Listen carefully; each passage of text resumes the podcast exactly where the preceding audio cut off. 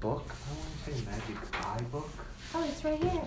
Okay, it reminds me of the Magic Eye book, which I used to have, and I, it was one of the things I sold with the house. I must have because it's gone now. So it's just like, yeah. tried it. uh, You try it. A I, haven't here. tried it in a while. So, if you stare at the book, It's like the layers yeah, it's hard. So if you stare at the book and sort of go cross-eyed, and then you just look through. Oh, wow, yeah. You should be able to see a 3D image. Mhm. It hasn't come in yet. I need to know. Mm. haven't seen. Oh, now I see it. The cross-eyed Yeah. is what helps. I need to use the restroom.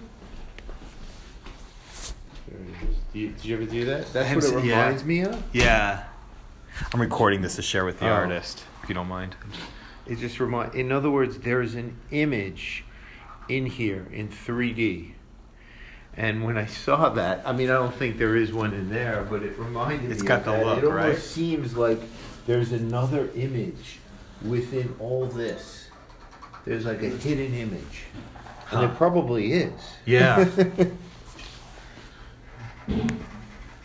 Here, there's. Me tell you, like so. If you look at, you have to look through the image, and you'll see it's a, it's actually three dimensional. So if you just stare at it and sort of look at it cross-eyed.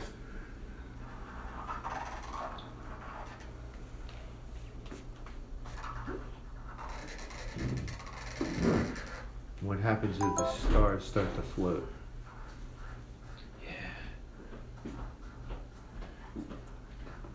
And there's other ones like there must be a hidden image in here. Let's see if I can see it.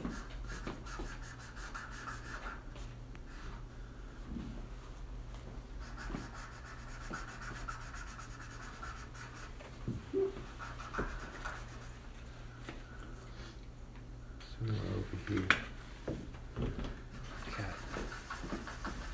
Keyed in But you have that, to look, yeah. yeah, but you Yeah? have to look through it, and what'll happen is you'll see the images